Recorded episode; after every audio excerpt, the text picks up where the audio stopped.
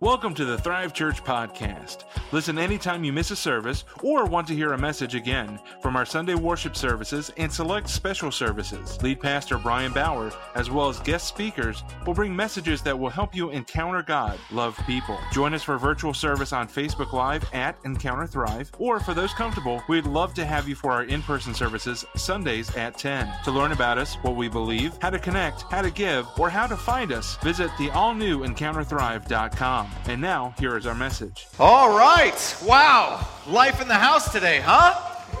Man, if there isn't enough going on. So, thank you to the balcony people. You made it. You're to the sermon. Only two hours left. It's awesome. I'm kidding. I'll never fit it all in two hours. Um, no, so we're, we're continuing our series in Colossians called Colossal because the change that Jesus brought, which is what this book is about, the colossal change that Jesus brought to the world, to, to us as people. It's amazing. It's unbelievable. So much so, we have to tell other people about it a lot. So, yesterday, Lauren just said it. We, uh, we got a call, actually. This is really neat. So, last years, if you don't know, the police do this thing called the National Night Out. Anybody here ever heard, of that? And uh, Lockport Police have been doing it. Well, we've been a part of it for uh, well, uh, since we launched, since even before we launched, and originally we helped them hand out ice cream, and then a few years ago, uh, we helped them hand out somebody else's ice cream. It was great. And just down the line, and then this past year, they called and said, Would you be a part of it again?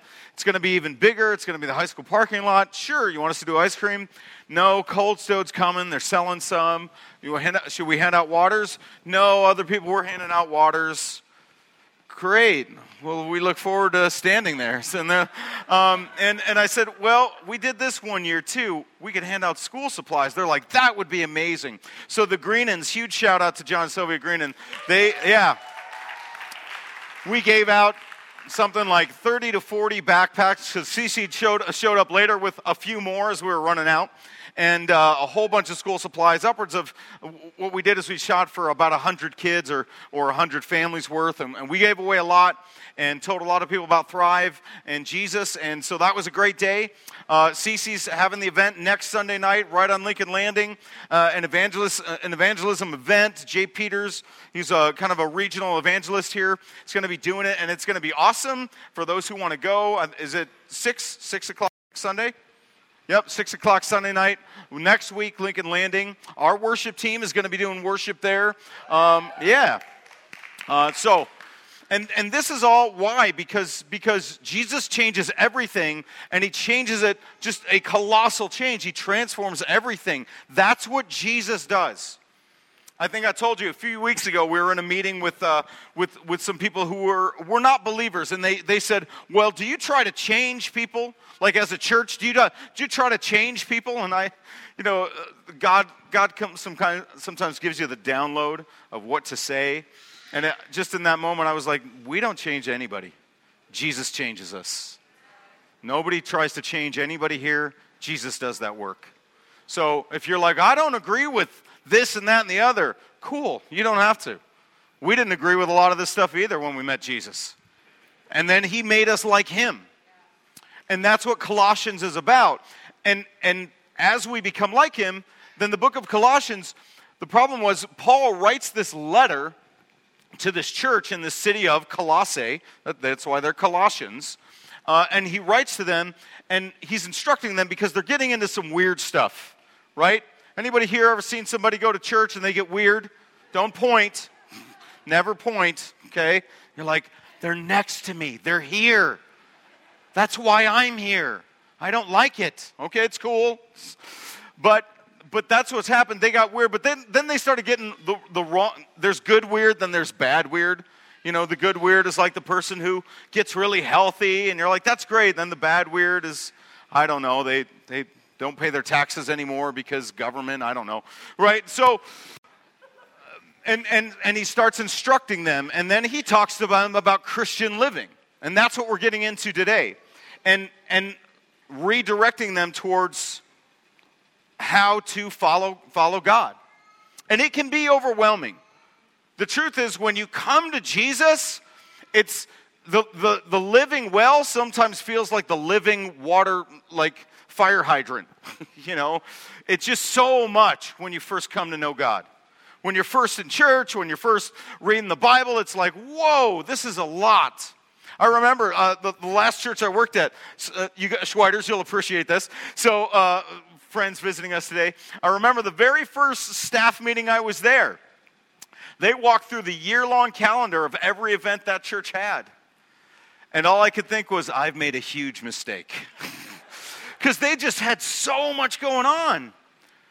And because of every church I had worked at, I thought I had to work everything they just talked about for the next. I didn't. I didn't. It was no nothing like that. But immediately I was like, whoa, because every other church I worked at, I did every job. It was a blessing to come to a church that I didn't have to do every job. It was amazing. really. I get to do like one or two things instead of 27, you know. And and but I was overwhelmed. Anybody know that feeling? Just the feeling of being overwhelmed like what do I do? And that's sometimes what it is to come to Jesus. And so Paul begins to try and unpack it and help to them, uh, help explain to them so this is what it looks like to follow God in normal practical Christian living. Okay? So we're going to go to Colossians chapter 3 verses 18 through 25. We're going to finish chapter 3 today. And and here's what he says. Wives, submit to your husbands as is fitting for those who belong to the Lord. Have a great day, Fly. Thanks for coming out. I'm kidding. Sorry, I just had to. Oh, oh, terrible. husbands, love your wives. I love how Paul's like, you guys are bad at this. love them. Wait, what? love your wives. Why do we have to teach that? And never treat them harshly. Children, obey your parents, for this pleases the Lord. Fathers, do not aggravate your children, or they will become discouraged. Um, slaves, obey your earthly masters in everything you do. We're going to unpack all this. Everybody take a deep breath. all right? Try to please them all the time, not just when they're watching you. Serve them sincerely because of your reverent fear of the Lord.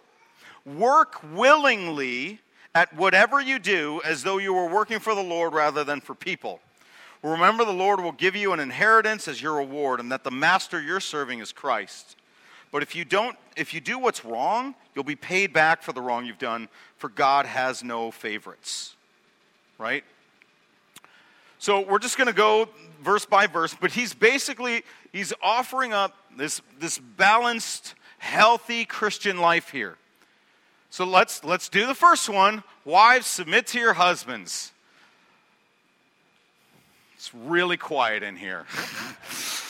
Because nobody, right? This is, this is the moment most pastors invite their wives up to teach on it. Why? Because they're a wuss.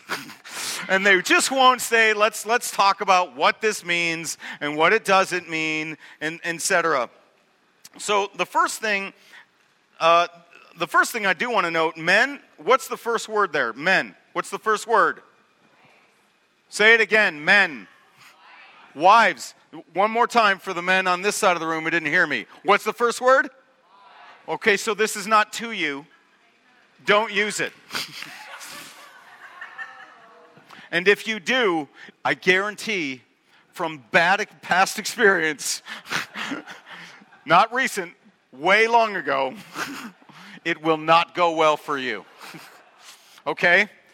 What does that mean, wives submit to your husbands? Well, first, it means it, it's not as simple as you do what I say and that's it. Here's what it isn't, okay? We'll talk about what it is. Here's what it isn't it is not misogyny, okay? Misogyny, what is misogyny? All right? We have Webster's dictionary hatred of, aversion to, or prejudice against, okay? And if you're married and if you have that, you're going to have lots of problems. Okay? Now, here's the thing it is not about men lead and then women shut up and be quiet, etc., etc. If you've met my wife, you know I am not opposed to strong women. Okay? And when I do, I wake up hours later in kind of a delirious state, wondering what happened. okay? That's not how this works, okay? How this works is God ordained certain levels of leadership. We've talked about this at Thrive. Leadership is from God. It is not demonic, it is not chauvinistic, it's not it's not uh, the patriarchal. It's a God design, right?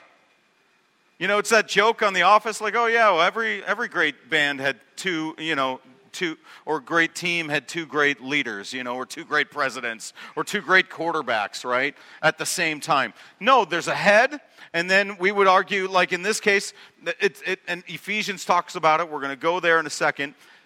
It says that the man is the head of the home, and then so what's the wife? She's the neck.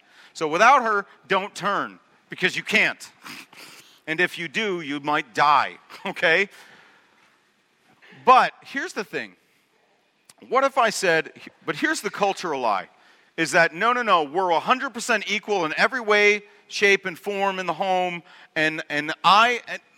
And, I, I, he's not over me, and I'm not over him, and it's 100% equal every way, everywhere, in all things. First, I would tell you that's not true anywhere, in anything, anywhere on the earth. And those who were being sold that cultural lie, we're being sold this lie of, you know, equity, right? That's now the new term. Not equality, but equity. Forced equalism.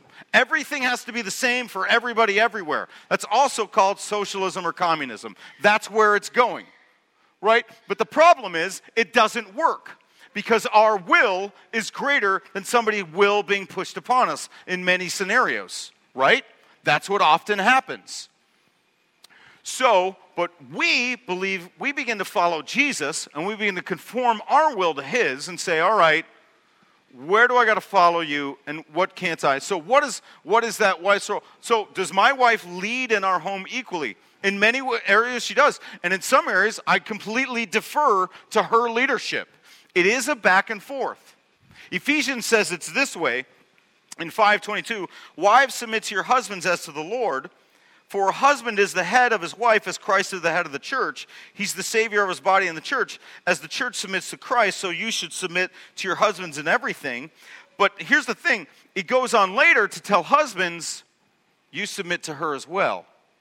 You serve her as well. He tells husbands, and we're going to talk about this in a few minutes, you love her like Christ loved the church. What did Christ do for the church?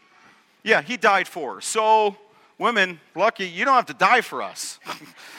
you know, we're supposed to lay everything down. And you're basically to be like, all right, he wants to turn left, fine, turn left. you know, that, that's, that's kind of what it, that's kind of what it is.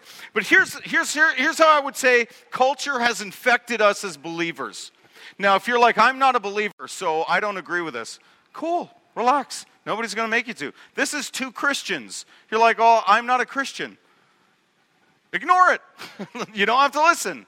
But if you want to follow Christ, this is something that you begin to walk out and you figure out what it means. It's not going to be something that's easy and quick, okay? And, and you do this over a lifelong marriage, okay? It's a delicate dance.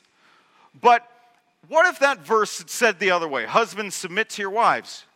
Here's what would happen every woman in this place would be like, Yes! Finally! And every man would be like, All right, whatever. That's fine. But if I said that, nobody would be offended. Why? Because we've been sold a lie that male leadership in the home is somehow evil or wrong. And it is not. It's godly and it's awesome when it's healthy. When I'm willing to serve my wife, love her, do whatever I can to lay myself down for her and pray with her and lead my kids and walk with them. First, that can make it easy for a woman to follow, right? Is it easy to follow great leadership? Right. And we don't even think of that as submitting. It's easy and it's a blessing. That's what men are supposed to be. Now, here's the thing. I do think there's, just like, right, we, if we go back to Genesis, we're going to see something in the Garden of Eden. We're going to see two people who disobeyed God. One was Adam, one was Eve. You're like, I don't believe that account. Fine, just hear me out. Adam and Eve, What did Eve do? Eve bought a lie that God promises more, or that God, there's more than God promised, I should say. Adam was silent and wouldn't lead at all, wouldn't speak up, wouldn't say anything. He just caved in on himself. He was silent. He, what did he do? He took, he, he took a step back. And it was unhealthy and broken. And both of those were broken. The same lie pervades in us to this day. We as men retreat when we shouldn't, and women will take leadership in a home when the man won't, and sometimes when the man will, thinking, well, he's not going to do it, so I'm gonna. Well, he's not doing it right, so I'm gonna. Here's the thing if God set up men as a head in the home, and again, that's a loving, serving leadership, not a domineering, chauvinistic, misogynistic leadership, but a loving, serving. What, what does it really mean? Like at Thrive, you didn't see me up here much today because I don't run all this stuff. I don't run greeters. I don't run nursery. I don't run the sound booth. I don't run worship. I've handed that off. I defer to all of them. But at the end of the day, if Reichert decides to gamble all his money away and leave his wife, that still falls back on me as the pastor and the leader. Does that make sense? Will he be accountable? Sure. But as the leader, I've still got to carry that ball. The same thing's true in the home. Right? Are you following me? Are you with me? What this really is is a blessing for, for, for women to say, you don't have to carry the load. That's not your job to carry this whole thing. And men do better. Matter of fact, uh, as we've said, men are like tractor trailers. We're better with a heavy load, we drive straighter. Men need responsibility. Men need to lead. And if they don't, they're a disaster. If they don't, they're not men. Now, that, again, it's not chauvinism. It's not, this is what we're going to do. I just bought seven cars and you're going to like it. You're not leading in that moment. You're retreating into your wants and desires. There are men who lead from their hobbies. And if, if God set this up, and I've seen this to be true, if God set it up, it's not, it's, it's already a law. It's already happening. So if you don't, if men don't lead in their homes and women are like, I'm taking it, that's how the man is leading. Anybody here ever work a, a bad job with a bad boss? Or, or bosses that like they just they just do terrible. They're just not there. They're like, this guy's vacant. I'm staring through him to the drywall and the drywall's more authoritative. right? In that moment, in that moment, that's how that person in that role is leading. Are you following me? Are you tracking me? So if you're like, I'm wrestling with this, hey, wrestle with it. I'm not Jesus, I'm a man. But take it back and bring it back to Him and say, God, what are you, what are you saying about this issue? But it's a balance of leadership and service back and forth all the time. And let me just say this I'm going to wrap this section up, then we're going to beat on the men for a while. Okay? Submission for a, for a woman is a heart issue, not an identity. That's what you've been sold. You've been sold if in something I follow any man's lead anywhere, I'm somehow less than. And that's a lie from hell. Have you been less than at your job or somewhere where somebody told you to do something and you carried it out? Anywhere? Anybody here have a gym teacher said run laps? You ever run in laps and you're like, I'm not a person anymore. no, because that's dumb. Nobody thinks that way. Now, I, that being said, we don't lead our homes like we're a gym teacher and tell our wives what to do. That's not what this is. This is a, it defaults back to them. So it's not an identity, and to follow well doesn't make you less of a woman, but a greater one. What does that look like? I'll, give you a couple examples and I'll move on. And again, you wrestle with this. You don't have to take me at my word. Take the Bible at its word, okay? Wrestle with God, not with me, okay? You want to talk to me about it later? Great. My wife will be right next to me. Okay. when we've bought a car, I, I've never made large purchases alone, and I won't. Most even small. Basically, if it goes over 100 bucks or 200 bucks, we talk about all of it, everything. We don't do different checking accounts, unhealthy. We don't think that's wise, right? And, and we, I defer to my wife actually on a lot of our finances because she's way better with money than I am. Relax, the church's money's fine. Okay, so, and, and just down the line. But at the same time, there were seasons where I was like, God's calling us out to go over here. And she wasn't getting it. Now, that being said, when God told us to plant a church, He told me in 2004. He told her in 2014, 15. But you know what? I didn't say, well, hey, God told me, deal with it. I said, hey, God's been dealing with this. This is in my heart. Just pray about it. He'll reveal it to you, to you when it's time.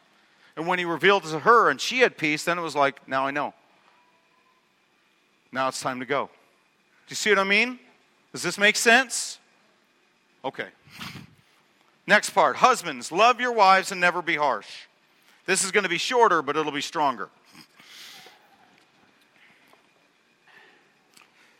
In Ephesians 5, it says it this way Husbands, this means love your wives as Christ loved the church. He gave his life up for her to make her holy and clean, washed by the cleansing of God, God's word. He did this to present her as a glorious church without spot or wrinkle or blemish. Instead, she will be holy and without fault. In the same way, husbands, love your wives as they love their own bodies. For the man loves his wife actually shows love for himself. And this is in a time where in Jewish culture, Colossae not so much, but in Jewish culture, women were more like property. And Paul says you don't get to, you don't get to be that kind of husband anymore. So if you're like, that pers- first part was chauvinist, the second part was the breaking of chauvinism. It was saying you have to treat your wife with the honor that Jesus did. So what did Jesus do?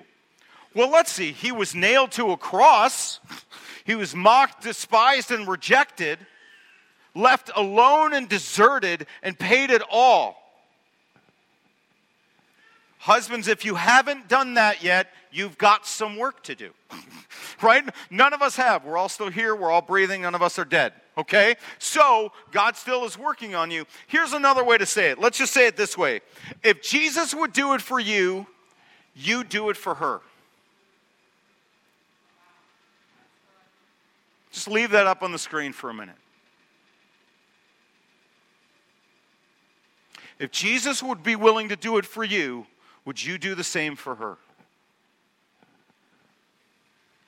One thing that I came early on, thankfully, even before I was married, I was, it was drilled into us. Divorce is a four letter word, and we never say it. It is not an option.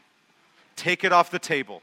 Could Jesus divorce his church? Never. So I can't either. This is covenant, and I'll do everything I can to lay every inch of me down till I'm totally dead to myself and honor and serving her because this marriage is a reflection of how Jesus feels about us. And I'm supposed to look like to her what Jesus looks like to us. So, if you're still wrestling with, I don't like wives submit, believe me, you've got it easier.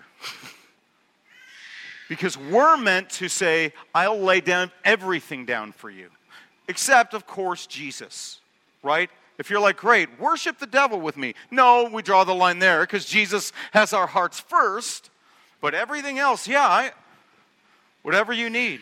If tomorrow my wife said to me, I can't be in ministry, and we're called together, that's not even in our anywhere near true. But if she said, I can't be in ministry anymore, guess what? We're not in ministry anymore. Because it's not about this and it's not about me, it's about us and Jesus. That's what it comes down to. A husband says, I'll do anything for you. I really will. Anything that doesn't compromise our relationship with Jesus, I will do for you over and over. Now, here's the thing we're not Jesus, so it's not nearly as easy, right? It feels harder. Like, I'm not perfect. I'm not sinless. I'm not God. I'm not deity. True. But if you accepted Christ in your heart, He is living there. And He wants to transform you and change you and make you like Him. And if He can do that in you, which He can, that's what He does, they can make you an amazing, I, I, I don't know another way to say it, okay? An amazing, and I mean this in a much more spiritual sense, lover. So you can love her. Everywhere. How do we do that? There's a lot of different ways. But if you're like, you know, there, and there are, are there compromises? Of course there are. Because we serve one another. Ephesians talks about that. We serve one another. The same one that says submit to your wives also says submit to each other. It's both and. You can't make it either or. Husbands, if you've used that verse, wives submit, you were already wrong. Because it's not addressed to you. You don't have to work that out. You have to work out this part. This part's much more difficult. And it causes much more of us to die to ourselves, to what we want. I met guys who are like, I have dreams. Well, you also have a covenant. Sometimes you got to make a, make a choice. Which one do you want?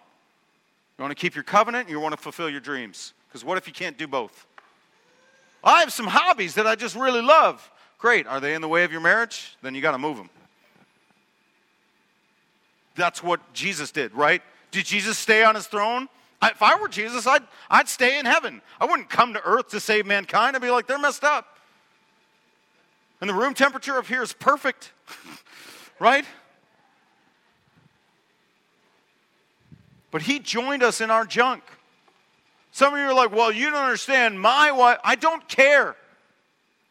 What I know is how much of a wretch and a sinner we all were, including myself, and Jesus loved me anyway.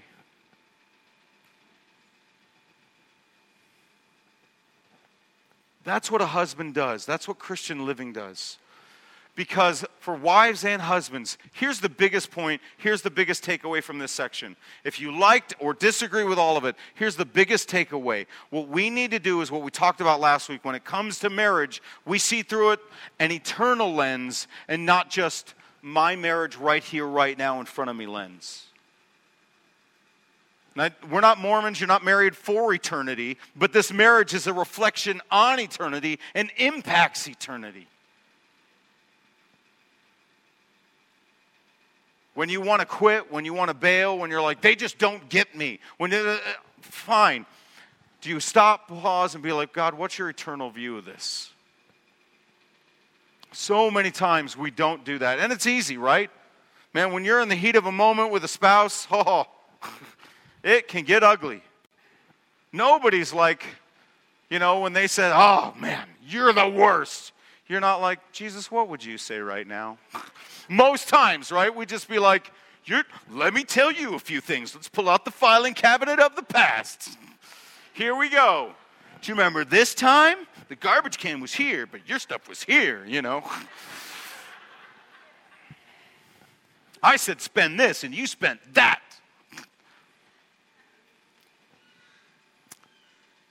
We don't look at it an eternal lens, but that's what Paul is calling us to saying, look at this eternally and not just temporarily.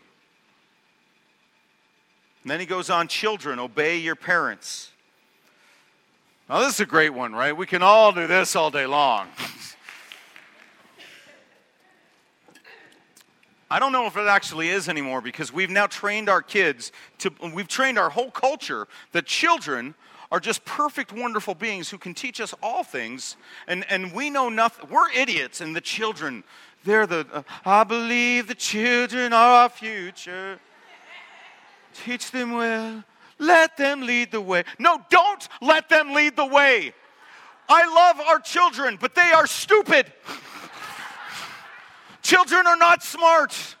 They know how to love. They real take something from them they want. They do not know how to love. no, they don't. They're, they just wise. Children are not wise. If your seven year old thinks they're the different gender, they're seven. Give it five minutes. right? How many of us thought McDonald's was amazing when we were a kid? Right? That's stupid. That's not smart. Obey your parents. Proverbs 22 says this way Foolishness is bound tightly to a chi- child's heart. A rod of discipline will drive it far from him. Now, I'm not saying you should or shouldn't spank your kids, and no, no, no, we're not into abuse of any kind here. But that being said, did we spank our kids a little bit? Yeah, when they were real little. Because there's actually psychological studies that said corporate punishment to a certain age, between three and five, is more effective. And I've watched the parents with their two year old who try and reason and understand them. It doesn't work. You know what the two year old's thinking? Here's what he's thinking, okay? Here's what a two year old's thinking if you try and reason with them and understand their feelings. Here's what he's thinking I own you. That's what he's thinking. Now, look, as far as what you work out as home discipline, whether it's taking stuff away or timeouts or, or whatever, fine. That's, that's between you and your spouse and the Lord. I'm, I'm not telling you how that. What I am saying is, kids, kids are kids are amazing and they will change your life and they can lead you in some things. Of course they can. My kids are amazing and they lead me in a lot of stuff. They're the best. But I don't let them drive at 12. I don't let them steer because they don't know how to. That's okay. They're not supposed to yet children, and this word is to you. And this is Paul saying it, God saying it through Paul. Obey, even when you don't want to. Two reasons. One, that's the real world. You are going to have to carry out a lot of things in life you don't want to do. That's reality. Speaking of taxes, right? I hate the taxes in Illinois. Hate them, but I got to pay them, right? You'd say, oh, no, I'm not gonna. Well, then you're going to prison. Even Jesus told somebody to pay their taxes to Caesar. So take a deep breath and just do it. Children, obey your parents. But then it follows right up and it says, right after that, it says, fathers, don't, exa- uh, don't aggravate your kids. Or, or another way of saying it is, fathers, don't exacerbate them, don't poke them on. How many people, don't point, okay, uh, uh, could say, you know, all they do is just, my dad just rides me. He's just hard on me. He's just mean to me. He's just uh, whatever. I remember hearing stories, uh, uh just, and it's funny. We've come such a different way. Like, my parents are South Side kid parents, grew up in the city, you know. And man, if, if, if you only got beat slightly, that was like, you're a really good parent. you know, you work at Focus on the Family, right? That wasn't good. We learned, and that's good, but now we're, we're swinging the other way. But the idea is, he's teaching fathers, hey, because the truth is, as men, just this is this is not universal, it's just common, right? Men, we're more prone to get angry than we are emotional. Now, if you're like, well, not me, all right, cool. You're a little different, and that's okay. You know, but as a rule, and if you're more prone, uh, it's just the way we process a lot of information. Men can be more prone to get angry, but we can also be prone to pass that anger down. How many of you, without raising your hands, say, Man, my dad was hard on me? There are times he just exacerbated me. Just, I was just never good enough. And Paul's teaching something here. That is not what our Father is like. If you're wrestling with any of this, here's, here's the basic colossal truth of this section, of all of it, of being a kid, of being a parent, of being a husband, of being a wife. Be like Jesus. So, how would Jesus be like a dad? He's a perfect father. He's angry at us sometimes at, at our behavior and choices, but he's not harsh or cruel. Do you see, do you see the difference?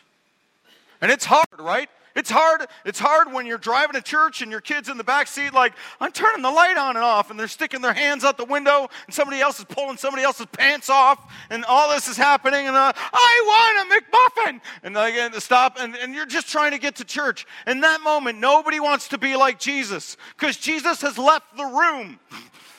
In that moment, we want to be like, you know, possessed, the exorcism. You will stop it now. I know, because I had a moment like that on my way to church. Yeah, that happens to the pastor all the time. But Jesus changed me, changed me so that I'm not harsh on my kids. The change that Jesus makes in us, it toughens up the right things, but it softens the, wrong, uh, the things that should be softened. Some of you don't know how to be a good dad because you didn't have one, and you need to get to know your heavenly father who's just a real good dad. And some of you had the best fathers, and guess what? They fell short too because they're not Jesus. Every, I had a counselor say this once. It was pretty funny. They said, It's your God given right to need to send your kid to counseling for something. And that's a joke, of course. But the truth is, nobody's going to parent their kids perfect. Nobody's going to raise them perfect. Nobody's going to do all this awesome top to bottom. No one. It won't happen, and you've got to let it go. And if you keep fighting for that, you're going to exacerbate your kids. You're going to drive them nuts. No kid loves the parent who's like, Did you get, wh- where's this A minus from? What? How did this happen? Now you'll never go to Harvard. They get straight A's, but not today. Today is an A minus. Stop. Don't be harsh like that. Is God harsh with you that way? And some of you need to get to know the Father's love, who's not harsh, who's a really loving, good dad who's really kind and gracious. The section, he talks, starts talking about slaves, obey your masters. And, and man, that, that rubs against us so, so much. And partially, rightfully so, because this country, it's got a broken past, like every country. It's not shocking, but we're not the first ones who did the slavery thing, and we're not the last. It still happens in our world right now. Human trafficking is slavery. But that being said, it was a nasty, horrific part of our history. You should know that that's not what Paul's talking about. A lot of what he's referring to was an indentured servanthood. Back then, they didn't have credit cards. So if you wanted to have money to live, you might have had to go to somebody wealthier and say, I will work for you, and, and then I will owe you portions of my life. And that's, that's what you did instead of credit. It was kind of an indentured servanthood. And Paul's teaching even then, but you don't get to be like everybody else. This person who may owe you their life doesn't matter. You still treat them like Jesus would. And, and those you're working for them, you treat them like Jesus would. What did Jesus do for us at every level? You be like Jesus. Stop looking it through the lens of just this this guy who's over me, this terrible boss, this terrible person I'm in debt to, and this, uh, th- these people, and, and this system that's done this to me, and this spouse that did this to me, and, and, and my parents who did. And, and when you come to Jesus, your lens changes forever and you realize nothing. And here's the coolest thing about this you take abusive power away from someone when you serve with a willing heart.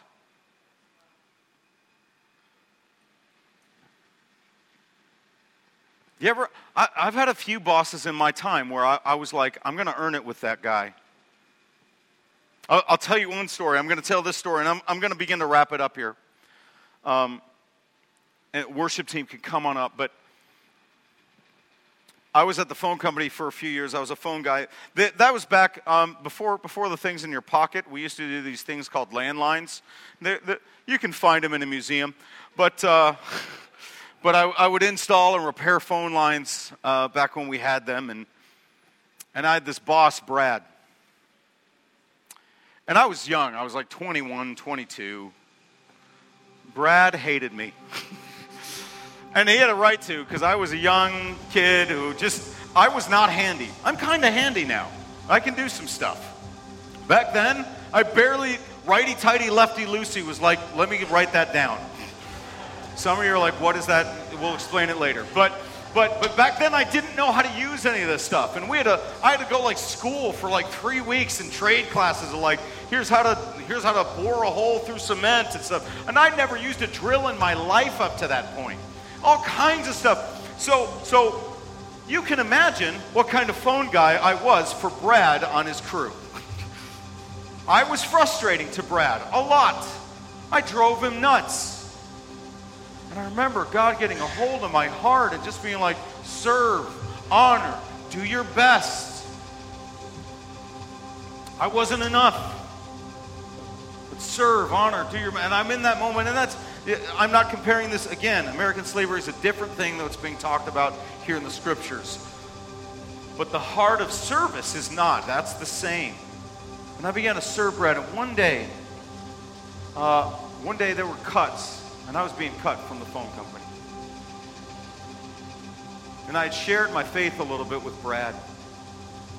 And one time he came to church, and that night he bawled his eyes out with his wife.